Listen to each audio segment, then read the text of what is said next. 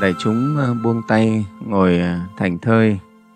Để chúng ta cùng nghe pháp. Nam mô phật bổn sư thích ca mâu ni. Kính thưa toàn thể đại chúng. Hôm nay là ngày ờ, 16 tháng 7 năm Tân Sửu. Chư tăng cùng các Phật tử chùa Ba Vàng phát nguyện à, lập cái đàn sám hối gọi là pháp đàn lương hoàng bảo sám, tu tập miên mật trong ba ngày, ba đêm, không có nghỉ à, liên tục. Với cái tâm nguyện là sám hối tội lỗi cho mình, sám hối tội lỗi cho cha mẹ hiện đời, cũng như thân quyến hiện đời và cha mẹ thân quyến nhiều đời nhiều kiếp về trước. Sám hối cho tất cả các nạn nhân, các bệnh nhân của dịch bệnh covid cùng tất cả những hương linh, hương hồn đã bỏ mạng, bỏ thân trong cái dịch bệnh covid này. Sám hối cho tất cả các chúng chư thiên quỷ thần, cho tất cả vua quan ờ, tướng lĩnh từ xưa cho đến nay và những cái nhân duyên mà tạo nên cái dịch bệnh này. Để với cái tâm nguyện mong mỏi cho nghiệp chướng của chúng ta tiêu trừ. Do nghiệp tiêu trừ mà rồi dịch bệnh cũng sớm được hóa giải. Thì đây là một cái tâm nguyện rất là thiện lành, rất là rộng lớn. Thì thầy rất là hoan hỉ cho nên thầy đã đồng ý để cho tăng chúng và phật tử hôm nay sẽ khai cái pháp đàn sám hối lương hoàng bảo sám này. Thì trước khi vào cái đàn lễ thì thầy sẽ nói qua cho đại chúng để đại chúng hiểu được cái ý nghĩa của cái pháp đàn lương hoàng bảo sám này. Ý nghĩa của sự sám hối như thế nào để chúng ta rõ biết. Thì trong khi chúng ta sám hối chúng ta thực hiện được với đầy đủ cái tâm thì công đức lợi ích nó sẽ được viên mãn. Thì trước hết ấy, thì đại chúng biết cái bộ lương hoàng biểu sám này á làm cái bộ rất là thân thuộc với phật tử nhất là phật tử bắc tông. Có lẽ hầu như ai là phật tử bắc tông thì cũng đều biết và đều đọc cái bộ này. Bộ này thì cũng khá là dày rất là dài. Thì trong bộ này chia ra làm có 10 quyển à, 10 quyển sám hối. Trong cái bộ lương hoàng bảo sám này cũng khá dài. Thế và khởi duyên ấy, để có ra cái bộ lương hoàng bảo sám này là từ câu chuyện của ông lương vũ đế. Ông lương vũ đế có bà vợ hoàng hậu đấy là hi thị. Thì bà hi thị này á, khi mà bà ấy sống á, thì bà rất là ác. Ừ, và độc ác độc ganh ghét đố kỵ. Và ông bà này cũng bất tín tam bảo. Cho nên sau khi mà bà ấy chết ấy, thì thần hồn của bà ấy đọa làm một cái con mãng xà. Ờ, và bà về bà báo cho vua lương vũ đế biết xin với lương vũ đế là lập cho cái pháp đàn sám hối. Thế mà vua lương vũ đế thì đã thỉnh mời các vị cao tăng ở trong nước trong đó đặc biệt là hòa thượng trí công. À, ngài là một cái vị thánh tăng đạt đạo cho nên ngài cho soạn cái bộ lương hoàng bảo sám này. À, lương hoàng nghĩa là vua lương vũ đế và bảo sám tức là cái pháp sám hối quý báu. À, đó, lập ra cái bộ này để cho vua quần thần thân quyến sám hối cho bà hy thị. Thì sau đó thì trước tác cái bộ này xong đó thì à, chuyển vào cung và đức vua thì lương vũ đế là đích thân lên đàn sám hối. Trong sử thì nói là khi mà sám hối đến quyển thứ năm thì bà hy thị này được thoát kiếp mãng xà sinh về làm chư thiên là một thiên nữ rất là đẹp đẽ. Và bà hiện lên giữa trời bà nói cho cả đức vua và cả đại chúng tham dự pháp đàn là bà đã được thoát cái kiếp mãng xà sinh về làm chư thiên. Thì đó và bà rất là tri ân à, chư tăng tri ân đại chúng.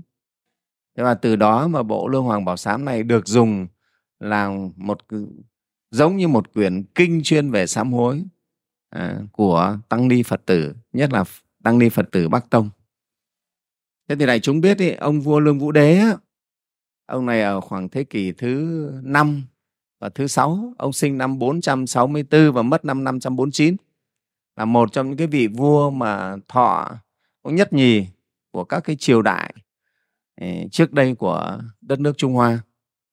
Thế và ông này thì là một vị vua nhưng mà cực kỳ tín tâm với Phật giáo. Nào, cực kỳ tín tâm Phật giáo.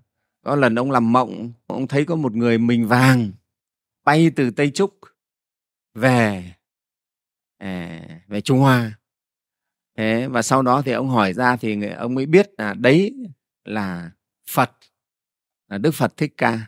Đấy trong sử thì sử Phật giáo thì có ghi thế. Đạo Phật thì đến Trung Quốc cả trước cả thời kỳ đó rồi. Đấy. Thế và sau đó thì là tổ Bồ Đề Đạt Ma. À, tổ sư bồ đề đạt ma là một vị tổ của thiền tông đấy cũng sang trung hoa chuyển pháp vào trong cái thời thời kỳ của ông vua lương vũ đế này này. Và lúc ấy thì phật giáo ở trung hoa rất là thịnh hành rất thịnh hành thời đó. Thế và ông vua lương vũ đế là một vị vua rất tín phật. À, tất nhiên nó cũng có cái cái duyên từ trong cái giấc mộng mà ông thấy hình ảnh đức phật, ông thấy có một người mình vàng mà bay từ từ Tây Trúc sang. Sau đó ông hỏi ra thì các cái người đoán mộng ta mới nói đấy là con người vĩ đại lắm đấy. Ừ. Tức là cái duyên là Đức Vua sẽ được gặp con người vĩ đại đó chính là Đức Phật. Trước Phật Thích Ca của chúng ta đấy. đấy. Và chính từ những cái duyên đó mà ông rất tín Phật. Đấy. Và ừ, trong cuộc đời của ông vua Lương Vũ Đế thì ông xây cất rất nhiều chùa chiền và ông cũng cho tiếp độ rất nhiều tăng chúng rất nhiều tăng chúng cho nên thời Phật pháp thời vua Lương Vũ Đế là cực kỳ phát triển à, rất là phát triển và đích thân bản thân ông vua Lương Vũ Đế này trong đời ông ấy là bốn lần đi xuất gia luôn ừ. ông cũng cạo tóc đi xuất gia Đó. cạo tóc đi xuất gia ừ. ở trong sử thì người ta nói gọi là xá thân Đấy. ông xuất gia, ông vào chùa, ông tu một thời gian. Thế sau rồi quần thần lại đến xin thỉnh ông về. Mà người ta gọi là phải chuộc. Phải đến chuộc thì ông mới được về. Ờ, quan quân trong triều góp tiền vào. Rất nhiều tiền bạc là để đến chùa phải chuộc. Người ta có cái tục như thế. Chuộc ông về để ông lên làm vua. Thế ông lại về, ông lên làm vua. Bốn lần trong đời ông đã đã phát tâm xuất gia. Đấy. Thế thì chúng ta thấy đấy là một cái điều cũng rất đặc biệt và ông ấy cũng có duyên sau này gặp tổ bồ đề đạt ma, khai thị cho ông về cái chữ công đức đấy, nghe không? và ông cũng cũng dần dần ông giác ngộ ra, ông tu tập để nói là một cái điều rất quý ông cũng xin hiến tất cả tài sản các thứ gì ông gọi là cúng vào cho Phật hết ấy. Đó. ông thành tâm rất là tín tâm với với Tam Bảo cho nên nói trong cuộc đời các vị vua chúa thì ông vua lương vũ đế này cũng là cái người Phật tử rất đặc biệt rất đặc biệt. À, đó. Thì ở đây thầy nói qua để đại chúng biết về cái nhân duyên của cái bộ lương hoàng bảo sám này. Nghe không? Nó là xuất phát từ câu chuyện à, gia đình của ông vua lương vũ đế. Nghe không? Vua lương vũ đế là một vị vua phật tử rất tín tâm. Trong khi đó thì bà vợ của mình lại bất tín tam bảo không tin nhân quả phỉ báng mà rất là cay nghiệt ác độc ừ, sống trong cung bà ác hại nhiều người ganh ghét đố kỵ với sắc đẹp của các cung phi. Mà rất là xấu là ác. Ừ. Thì các con biết là à, hoàng hậu thì bao giờ cũng thế. Hay đố kỵ nó không muốn ai hơn mình. Sợ vua một sủng ái hơn mình là là rồi có khi vua lại chốt mình không cho mình làm hoàng hậu nữa. Vâng, Và lại lại lại phong hoàng hậu cho những các cung phi khác. Đó cho nên hoàng hậu luôn luôn ở cái cái tình trạng là ganh ghét đố kỵ hãm hại. Thế cho nên sau đó bà chết bà đọa làm mãng xà. Khổ vô cùng. Và bị dòi bỏ rúc rỉa đau đớn bà về bà báo mộng cho vua lương vũ đế bà nói hết. Là ừ, thần thiếp là bây giờ bị đọa rất là khổ. Mong coi như là bệ hạ cứu cho. Đấy cứu cho. Đấy cái chuyện đấy.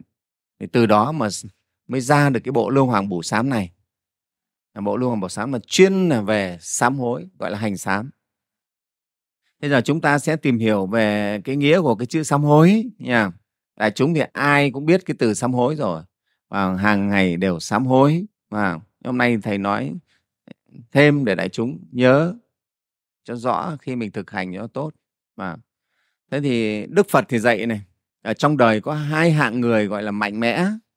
Một là cái người không tạo tội lỗi hai là người tạo tội lỗi rồi thì biết ăn năn sám hối.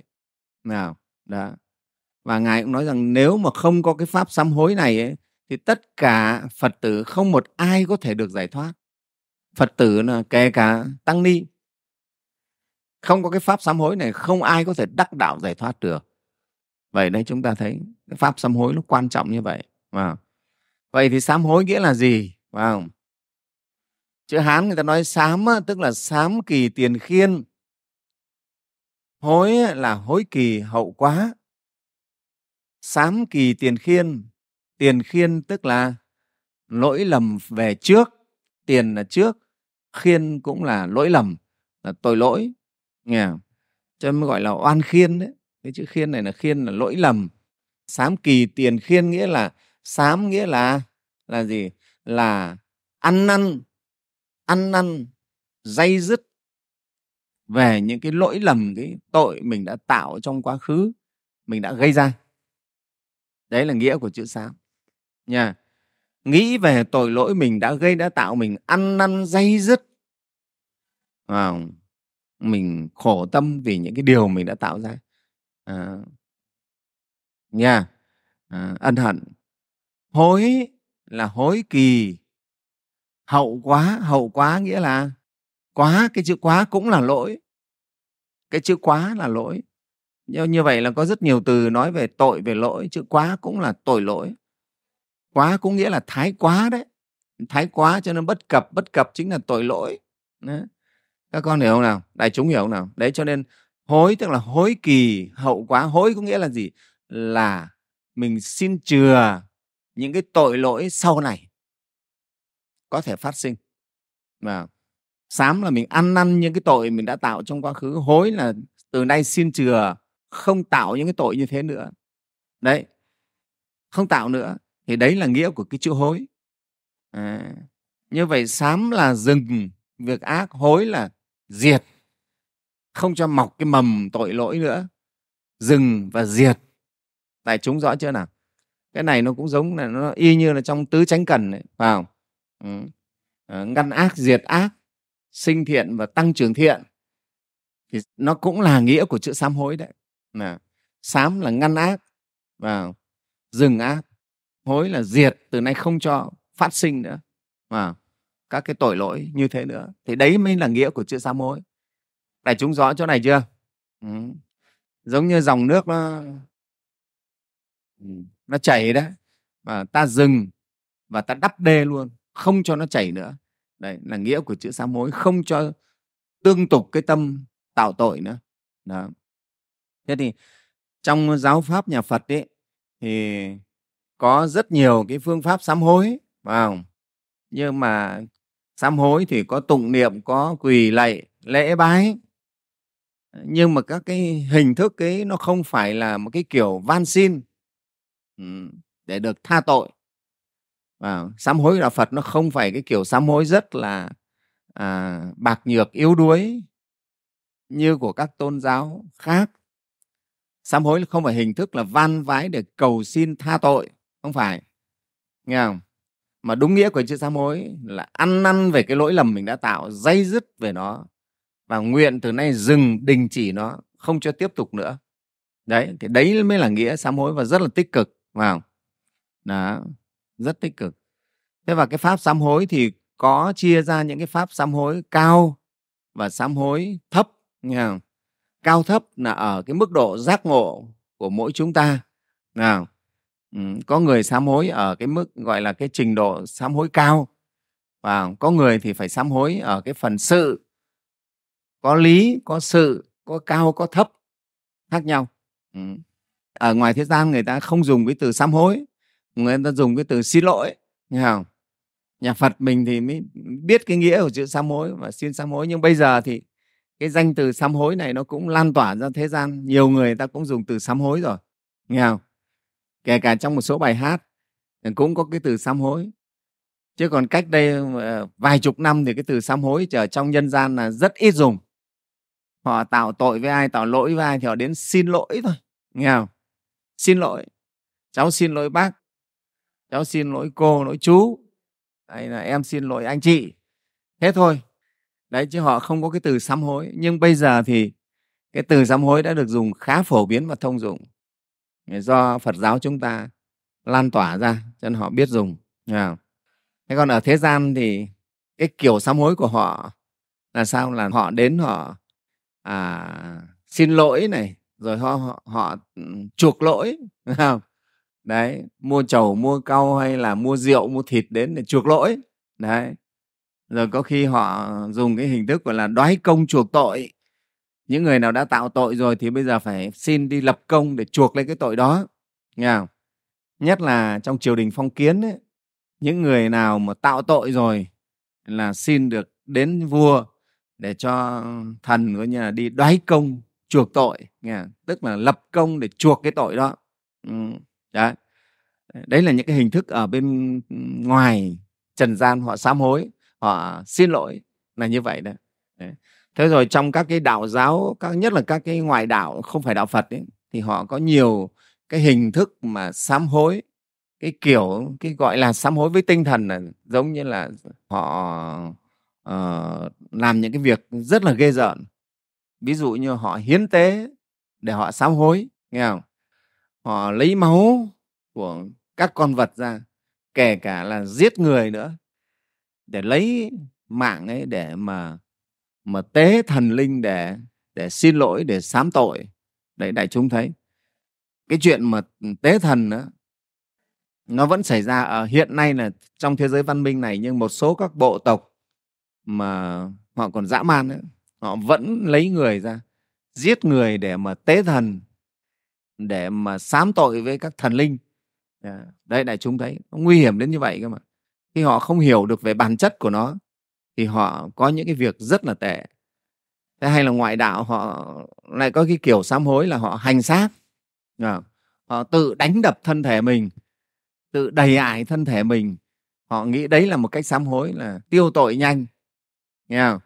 À, và chính mà đức phật của chúng ta khi ngài tu qua các pháp tu khổ hạnh này này ngài biết được cái này là sai lầm rồi nghe không? Thế chính ngoại đạo đấy con nhớ ngoại đạo. Các cái phái ngoại đạo bây giờ ở ấn độ vẫn còn. Giống như phái ni kiền tử đấy mà à, ờ, thì họ không có cái gì họ hành thân hoại thể không áo không quần dầm mưa dãi nắng phơi sương phơi gió rồi đánh đập. Ừ, tự mình hành hạ thân thể mình họ nghĩ như vậy cái thân này là thân tội lỗi cho nên là phải đánh cho nó. Đau đớn không? bầm ra dấm máu ra. Thì như vậy là nó mới hết được tội, nó nhanh tiêu tội. Đấy là một cách sám hối của họ. Đại chúng thấy không? Và đức phật của chúng ta thì đã biết cái tất cả những cái đó đều là cái sai lầm. Thế rồi là, hoặc là họ nhảy xuống sông hằng, họ tắm để cho nó hết được tội. Một cái hình thức sám hối bằng cách tắm rửa. Đại chúng thấy không? Ừ. họ nghĩ như thế là họ được sạch tội và hết tội à, thế rồi có những tôn giáo thì lại rửa tội. Họ nghĩ rửa thế là hết tội. Đấy chúng ta thấy đối với cái việc lỗi lầm á, thì nhân loại chúng ta trải qua bao nhiêu uh, năm tháng nghĩ ra những cái cách để tẩy rửa lỗi lầm rất là lạ kỳ nghe không? À, đến xin lỗi rồi à, cơi trầu à, ấm rượu đến để xin tội thế rồi đoái công chuộc tội thế rồi tế để tế thần tế mạng tế máu để chuộc tội. À, rồi dừa để chuộc tội tắm để chuộc tội thành thân hoại thể để chuộc tội để sám hối. Rất nhiều kiểu. Chúng ta thấy thế thì tất cả những cái đó chúng ta thấy đều không đúng. À, họ bị mê lầm họ chấp. Thế nhưng trong phật giáo chúng ta thì đức phật biết rất rõ tội lỗi là từ tâm sinh. Và tâm mình sinh ra vọng tưởng những cái điều ác những cái bất thiện rồi khiến ra thân khẩu ý tạo tác và từ đó kết thành tội. Cái dây dứt ấy, cái ăn năn ấy là nó ở trong tâm đấy tội như vậy.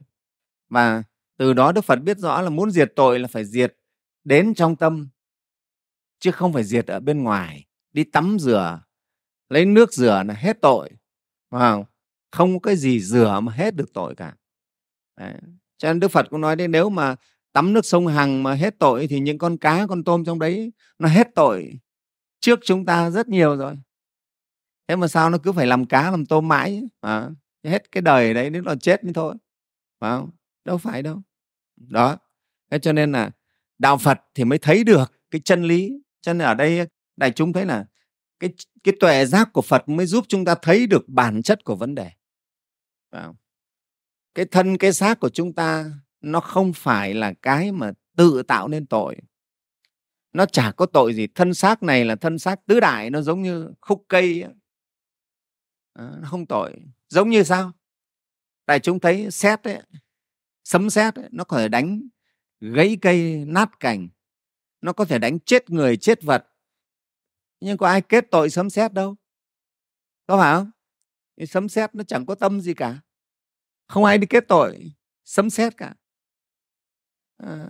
À, lửa nó đốt cháy rừng đốt cháy nhà cháy người chết hết. Nhưng có ai kết tội nó đâu?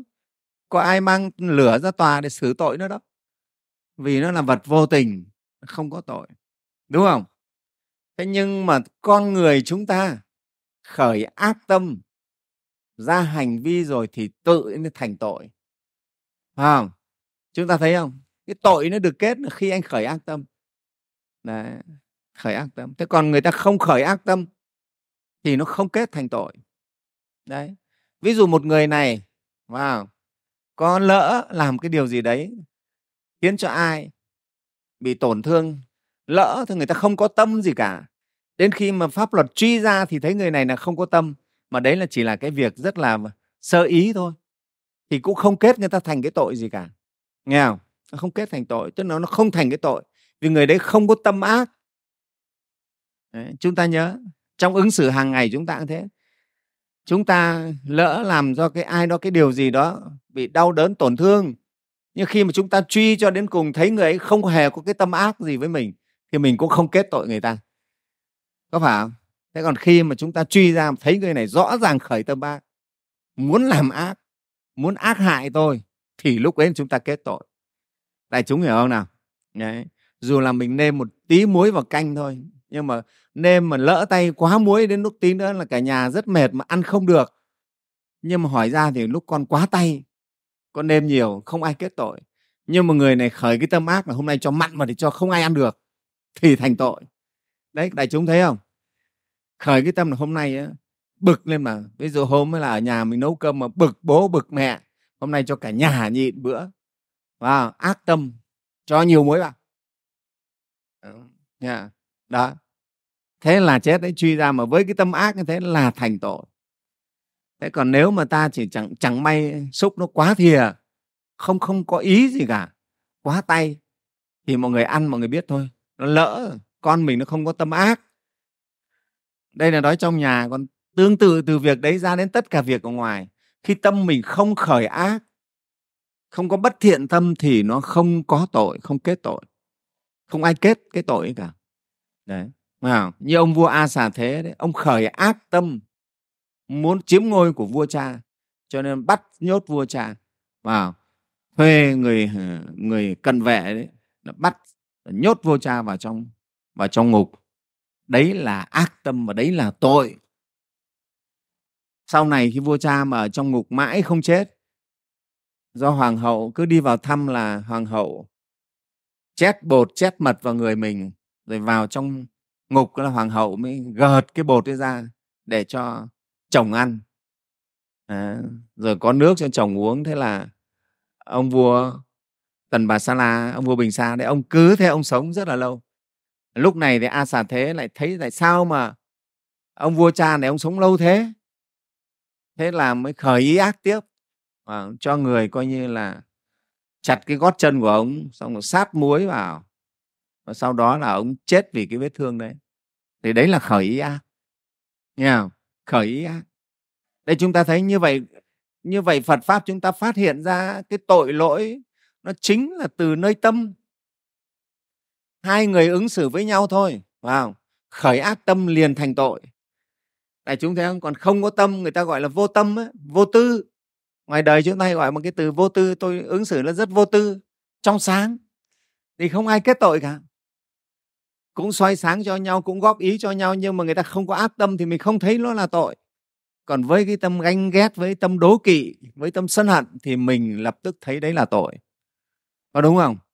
Đấy đại chúng thấy nó rất rõ ràng.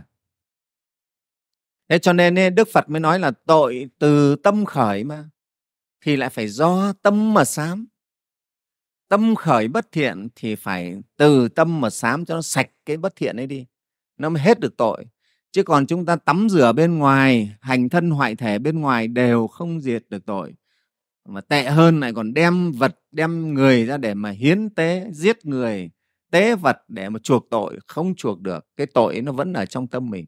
Chỉ có tâm này sạch thì mới hết được tội thôi. Tâm này nó trắng, nó sạch ra mới hết được tội. Ừ.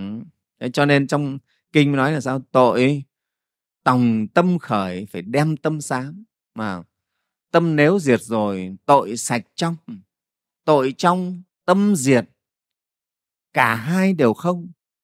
Như thế mới chân thật là sám hối à, tâm này phải sạch. Đó thì đại chúng thấy nha. Thế thì trong cái các cái pháp sám hối của nhà phật mình ấy thì à, trong à, sách có nói là có đến bốn cái phương pháp sám hối. Cái phương pháp thứ nhất là tác pháp sám hối nghe không? Tác pháp sám hối là chúng ta phải lập đàn tràng rồi thỉnh chư tăng đến chứng minh. Đó, gọi là tác pháp đó, cho mình sám hối. Khi đến đàn tràng là mình bày tỏ tội lỗi mình ra. Đấy, trong tăng thì thường là có cái pháp tác pháp sám hối. Có khi là sám hối với một vị tăng hoặc là bốn vị tăng hoặc là hai mươi vị tăng. Đấy đây là những cái pháp ấy đều là tác pháp sám hối. Cái phương pháp thứ hai gọi là thủ tướng sám hối nghe không? cái thực tập phương pháp này khó hơn khó hơn. À, tức là những cái người mà có sức quán tưởng tốt đấy nghe không? thì chúng ta dùng cái phương pháp này. Đó chúng ta cũng lập đàn thành tâm lễ bái đến trước tượng phật bồ tát chúng ta sám hối. Và nguyện chừa bỏ lỗi lầm chúng ta sám hối thế nào mà để đến khi mà hào tướng xuất hiện. Đấy, như trong kinh sách nói là hào tướng xuất hiện.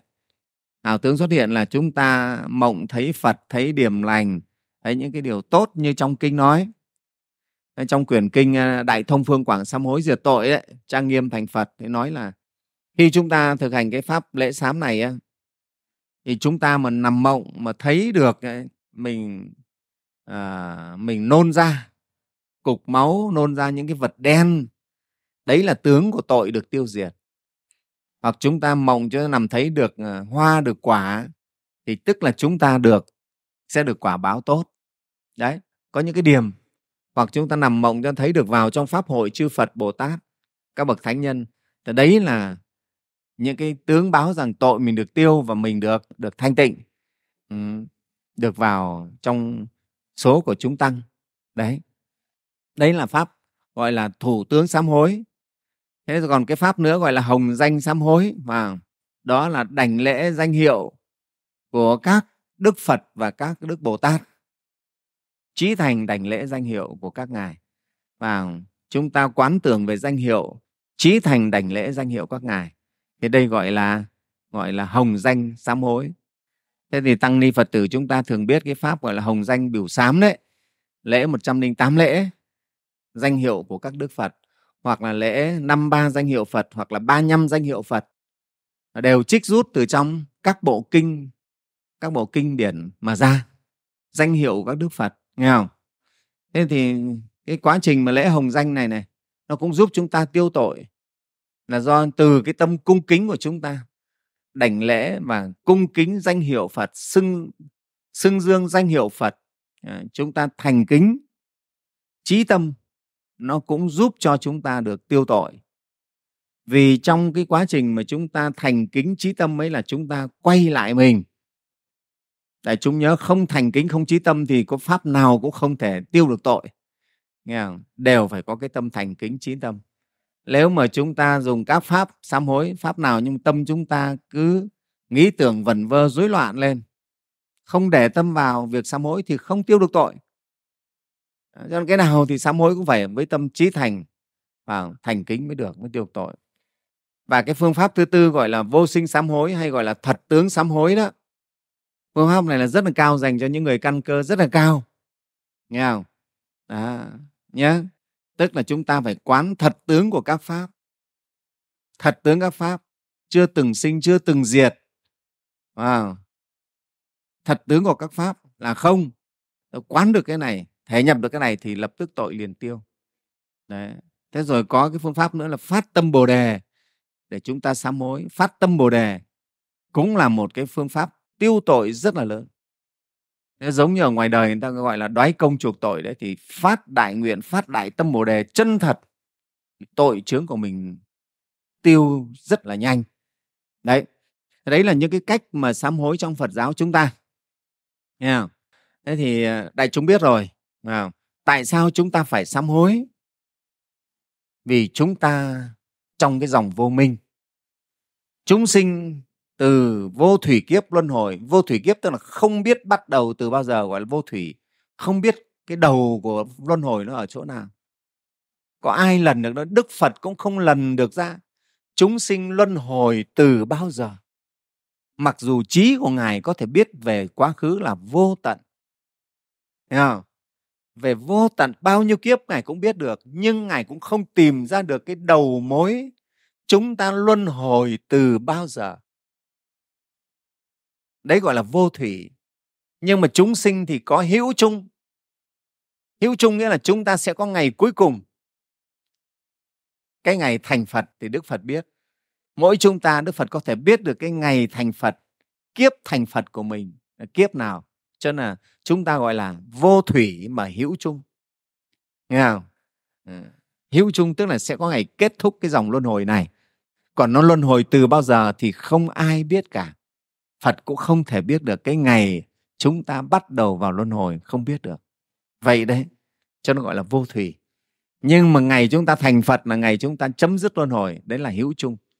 Nha, chúng ta sẽ có cái ngày, nếu tinh tấn tu tập thì sẽ đến cái ngày đấy, nha. Ai rồi cuối cùng cũng phải đến cái chỗ tinh tấn tu tập. Thành phật mới được. Đã là, thành phật thì không ai có thể là là giải đãi lười biếng được. Vào, đó thế trong cái dòng luân hồi từ vô thủy đến hôm nay ấy, chúng ta tạo vô số tội mà gốc đều bởi vô minh. À, vô minh chấp trước vì vô minh ấy chúng ta chấp trước nó mới sinh ra tội. Cho nên phật nói là nhất cử nhất động của chúng ta kẻ phàm phu đều là tội lỗi đấy. Vì do vô minh sai khiến đại chúng phải nhớ như thế. Nó đều là tội hết đấy nếu mà cái tội mà tội vi tế đấy kể cả chúng ta gọi là làm việc thiện ấy cũng vẫn có tội. Vì cái thiện ấy mà thiện trong cái ngã. Đại chúng hiểu không? Người đời cũng đi làm thiện làm từ thiện nhiều lắm nhưng mà từ thiện toàn từ thiện chấp ngã thôi. Có phải không? Đấy từ thiện vì danh vì lợi vì này vì khác. À, chứ đâu có phải là từ thiện một cách vô ngã đâu như các bậc thánh đâu. Cho nên tại sao mới nói chúng ta nhất cử nhất động đều là có tội? Cái chữ tội này, cái tội vi tế, chứ không phải tội so với thiện ác, mà tội vi tế. Có thể là việc thiện đấy, nhưng mà tội đây là cái tội là vẫn trong luân hồi. Đại chúng hiểu không? Việc thiện mà việc thiện vẫn trong luân hồi thì vẫn là tội đối với phật pháp đấy chưa phải là là phước giải thoát gì đâu. Để này chúng hiểu thế chứ không thì lại trách làm sao phật lại nói chúng con là nhất cử nhất động đều là có tội thế chúng con đi làm việc thiện nên thì sao lại có tội? Nghe không? Tội là tội do cái ngã. Chúng ta chưa hết vô minh thì tất cả đều bị vô minh sai sử cho nên thi vi tạo tác gì đều trong vô minh đều là tội hết đấy. Nghe không? Đó đại chúng phải hiểu như vậy. Thế cho nên ấy, thế còn những cái tội mà gọi là tội thô của chúng ta thì nó quá nhiều luôn. Sát nhân hại vật ganh ghét đố kỵ hoàng tham lam ích kỷ Ờ, sân hận tả kiến vô lượng vô biên thế cho nên chúng ta là quá nhiều tội chân cái thân này đúng gọi là thân tội là thế đấy nó là tổng báo của bao nhiêu tội lỗi à, cho nên chúng ta có ai được một cái thân đầy đủ tốt đẹp như thân của Đức Phật hay là của chuyển luân Thánh Vương đâu. à. Vì chúng ta toàn là tội hết đấy. Được một chút mẻ may cái đức gì ít lắm kiếm lại cái thân mình là, là kết của biết bao nhiêu tội lỗi nghe không? Kết bao nhiêu tội lỗi. Thế cho nên chúng ta phải sám hối. Chỉ có cái pháp sám hối này mới dừng được tội lỗi và mới sạch được tội lỗi cho chúng ta. Không thể không sám hối nghe không? cho nên sám hối có thể thành được phật cơ mà. Đấy thưa đại chúng. Như là cái pháp sám hối cuối cùng mà nãy thầy nói đấy vào. Vâng, vào thật tướng sám hối là cái pháp thành được phật đấy. À, không phải chuyện thường đâu. À, mà sám hối chân thật tức là đình chỉ tâm mình không cho tiếp tục tái tạo nữa. Cái dòng tương tục của tâm mình chúng ta đình chỉ nó. Đấy không phải chuyện thường thưa đại chúng. Cái dòng tâm chúng ta nó như thác đổ mà nó thác đổ là đổ theo cái chiều tội lỗi phá phách và tàn hại mà bây giờ chúng ta dừng được cái dòng thác ấy lại, không cho đổ theo cái chiều tội lỗi nữa, không phải là dễ. Thưa đại chúng, cái tập quán nghiệp của chúng ta tác động vào tâm rất là khủng khiếp, rất là ghê gớm. Đấy. Thế cho nên chúng ta phải sám hối tất cả những người đệ tử phật, tu học phật đều phải sám hối, đều phải biết sám hối. Không thể nói không sám hối mà chúng ta có thể sạch được tội, thành được đạo đâu.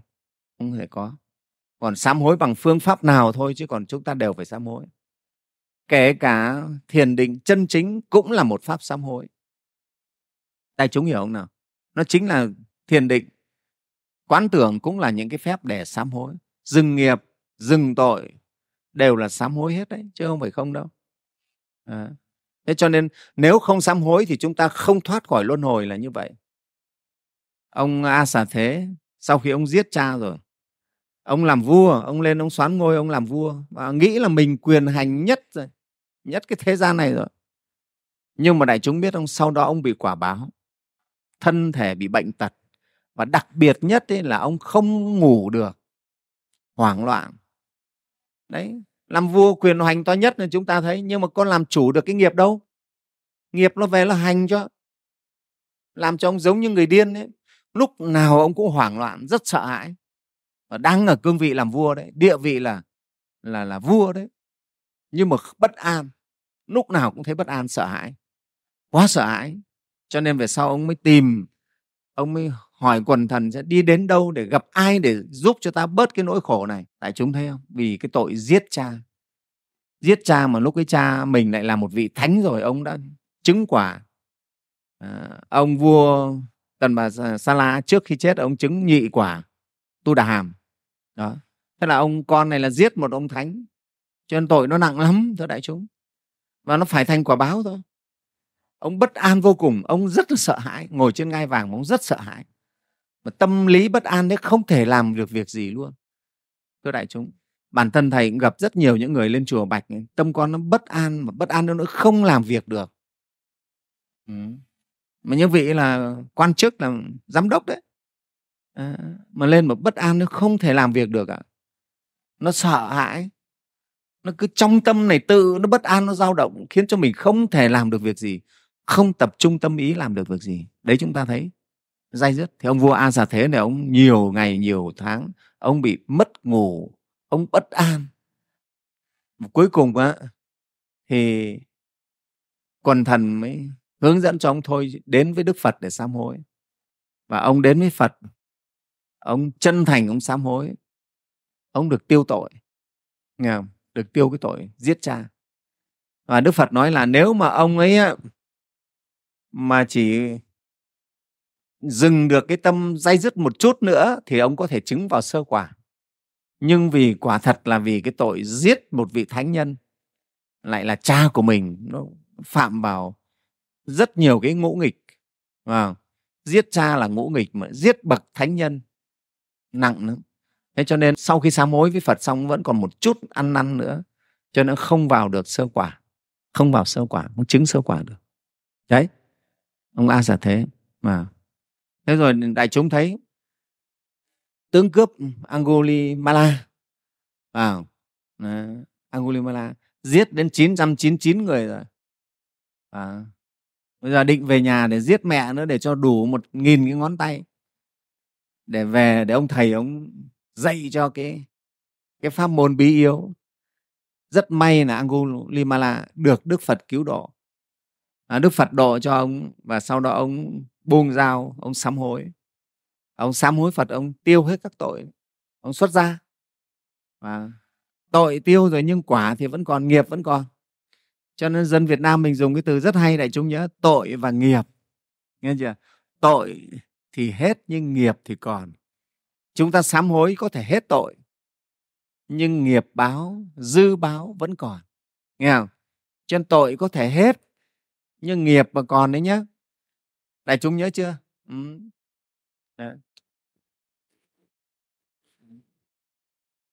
chúng ta tạo ác nghiệp, tạo xong rồi chân thành sám hối, thì tội có thể hết, nhưng nghiệp lại vẫn còn à, giống như cái ông mà sa di một quả vị tỳ kheo là tụng kinh như chó sủa đấy.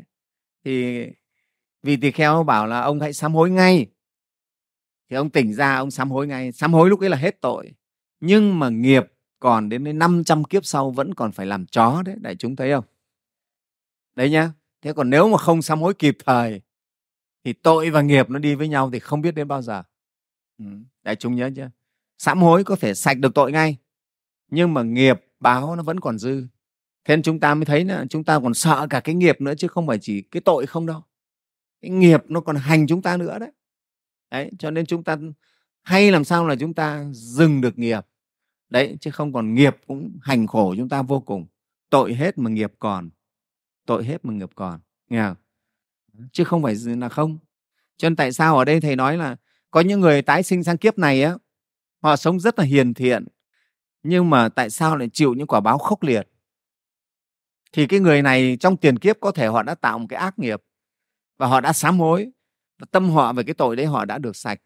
Nghe không? Cho nên tái sinh sang kiếp này thì họ sống hiền thiện nhưng mà cái nghiệp dư của họ khiến cho họ chịu những quả báo khốc liệt. Đấy đại chúng mới thấy dư nghiệp nó không phải chuyện thường. Đấy, cho nên còn tội lại còn phải nghiệp nữa. Bao giờ tội hết nghiệp hết thì chúng ta mới thật là là an lành.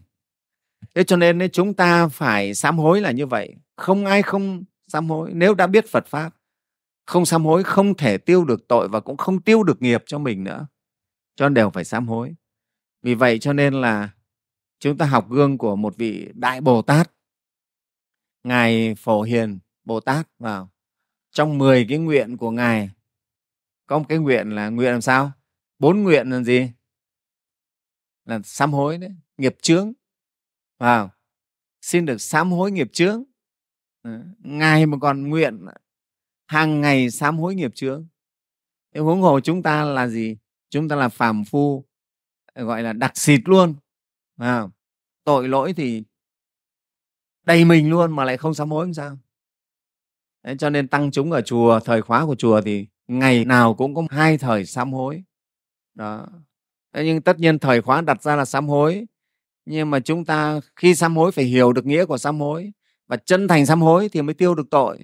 Chứ không phải chỉ lên chúng ta tụng đọc như là cái máy như con vẹt thì nó không không tiêu được tội bao nhiêu đâu. Đó cho nên phải hiểu nghĩa và phải trí thành sám hối. Và bước chân vào đàn sám hối là phải với tâm trí thành để cho mình được tiêu tội của mình mới được. Đó, mới tiêu được tội. Đó cho nên cái việc sám hối nó rất quan trọng. Đến hàng bồ tát đại bồ tát vẫn còn phát nguyện sám hối. Đấy, tứ giả sám hối nghiệp chướng. À, đấy, ngài phổ hiền vương bồ tát còn nguyện sám hối. Thì chúng ta thấy chúng ta thế nào nhỉ? và cái sám hối như vậy cái lợi ích của nó thì chúng ta cũng biết đấy vào trong bộ kinh lương hoàng sám này là điển hình. Rồi chúng ta còn cái bộ kinh nữa là từ bi thủy sám cũng thế. Ngài ngộ đạt quốc sư sau khi bị cái mụn ghẻ mặt người, tức là bị tiểu thố đã theo mình 10 kiếp báo oán, và đến bây giờ mới đủ cơ hội để báo oán. Oan gia trái chủ đấy. Và báo oán biến thành cái mụn ghẻ mặt người ở ngay đầu gối.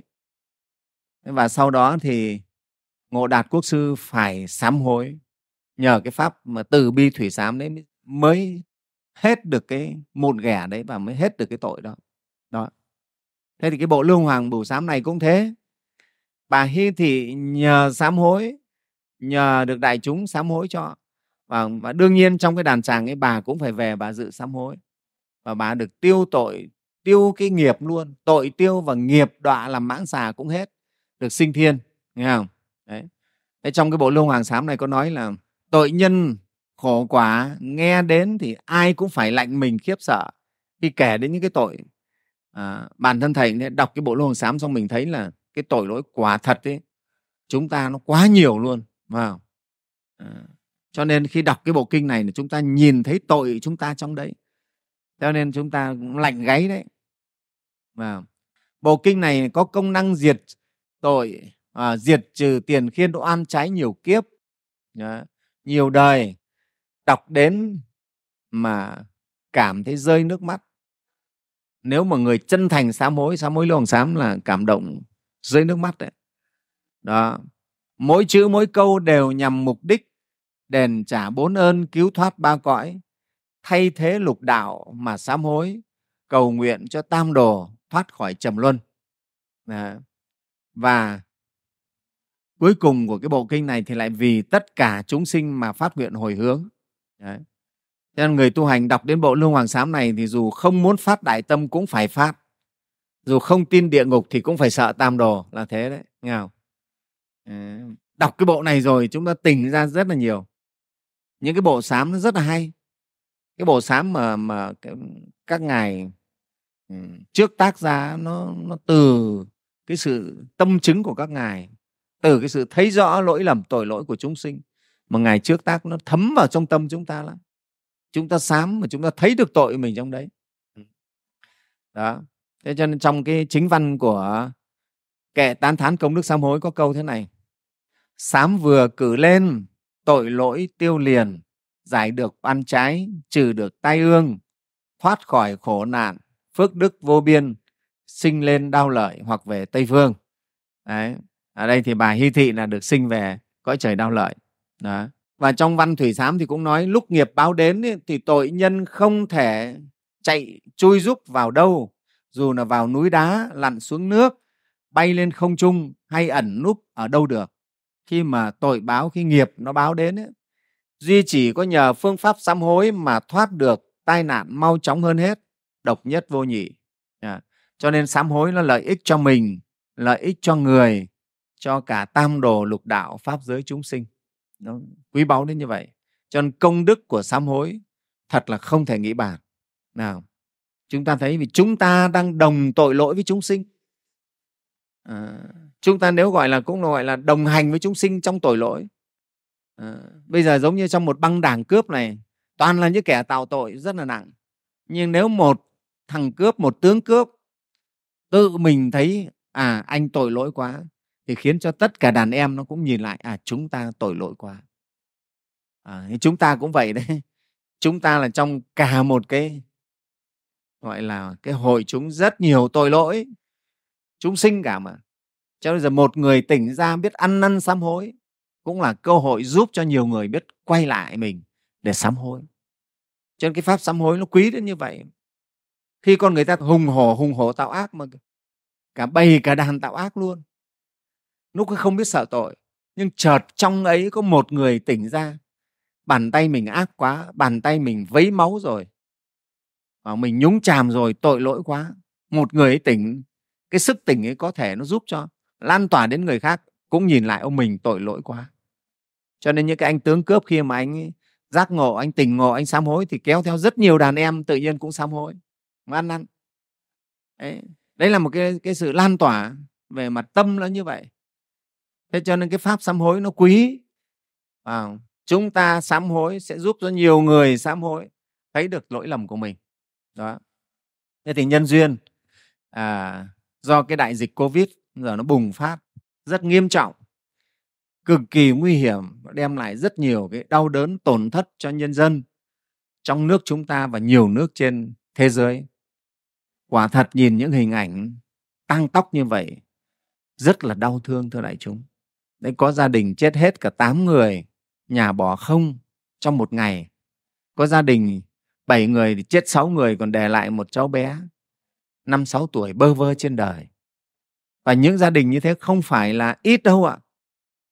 Thưa đại chúng, đau xót vô cùng.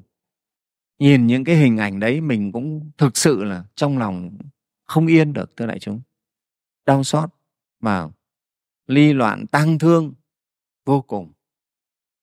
Ờ, thế và chính vì thế cho nên là nhân duyên để chúng ta sẽ lập cái pháp đàn sám hối này, lương hoàng sám này. Vào để cho nó tiêu cái nghiệp của mình, chúng ta đều có cộng nghiệp trong cái đại dịch này cả đấy.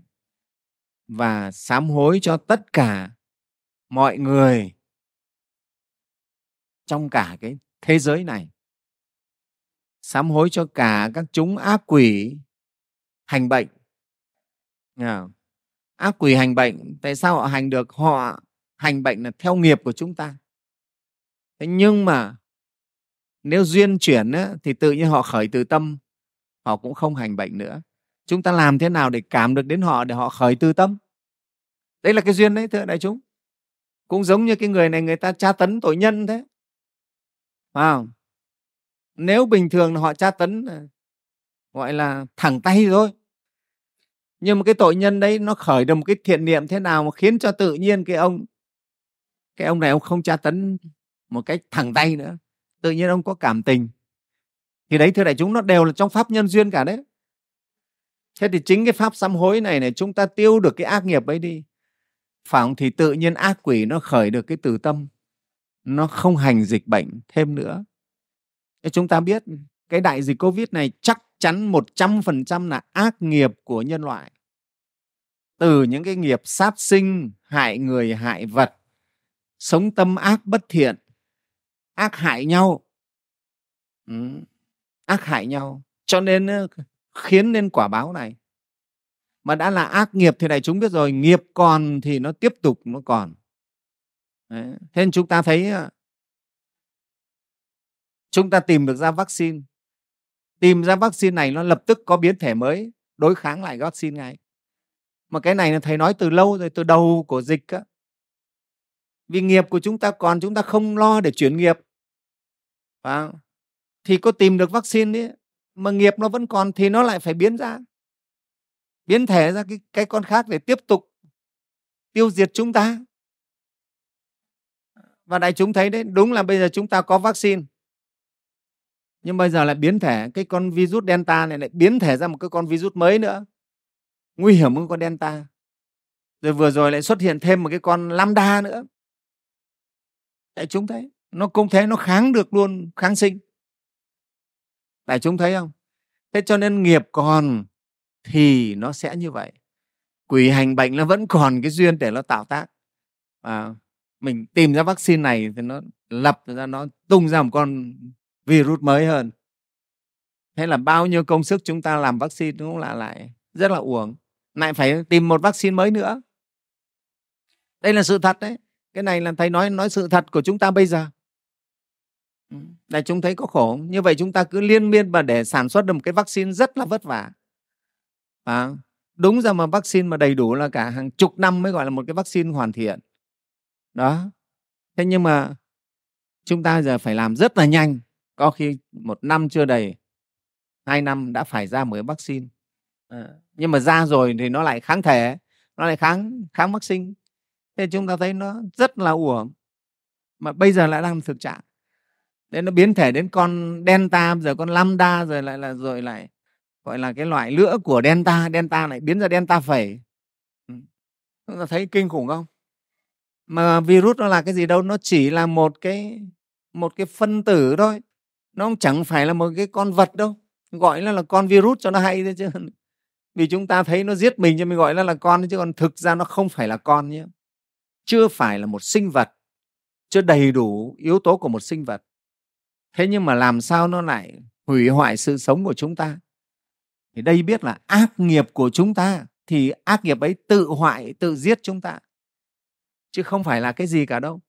Cho nên quả thực sự thưa đại chúng là chúng ta tại sao thầy vẫn nói đại chúng của chùa, tăng ni phật tử chùa? Thứ nhất là tránh duyên đi. Thứ hai là phải tu tập để chuyển nghiệp. Không chuyển nghiệp thì đừng nói chuyện gì, mà chuyển nghiệp phải là gốc, là căn bản. Còn tránh duyên thì cũng được phần nào thôi đấy, chứ không phải còn nếu để nghiệp vẫn còn thì khó lắm. Có nhiều người đấy họ nói, ở trong sài gòn nói, tại sao mà chúng tôi ở trong nhà đóng kín cửa không có ra ngoài, cũng không tiếp xúc với ai mà lại vẫn bị lây nhiễm? Đây chúng ta thấy tránh duyên đến như thế là cùng đóng kín hết cửa lại. Không đi ra ngoài, không tiếp xúc với ai. Có gọi thực phẩm gì thì người ta mua vào, người ta đặt ở cửa đấy. Thế thôi, thế xong mình ra, mình cũng xịt khuẩn là noi mà nhận đồ. Thế rồi mà cuối cùng vẫn bị lây nhiễm. Không biết là lây nhiễm cái kiểu gì. Để chúng thấy có phải là nghiệp đó. Nghiệp nó dẫn dắt đến không? Đó.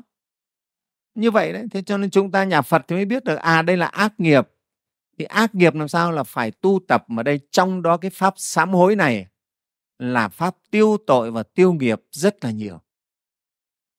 Thế cho nên vì thế đó là cái nhân duyên để hôm nay toàn chúng, tăng ni và phật tử của chùa, trong nước và ngoài nước đều tham dự cái pháp đàn sám hối này để cho mình được tiêu tội tiêu nghiệp của mình, tiêu tội tiêu nghiệp cho gia đình thân quyến mình và rộng hơn nữa phát nguyện sám hối để tiêu tội tiêu nghiệp cho tất cả nhân loại.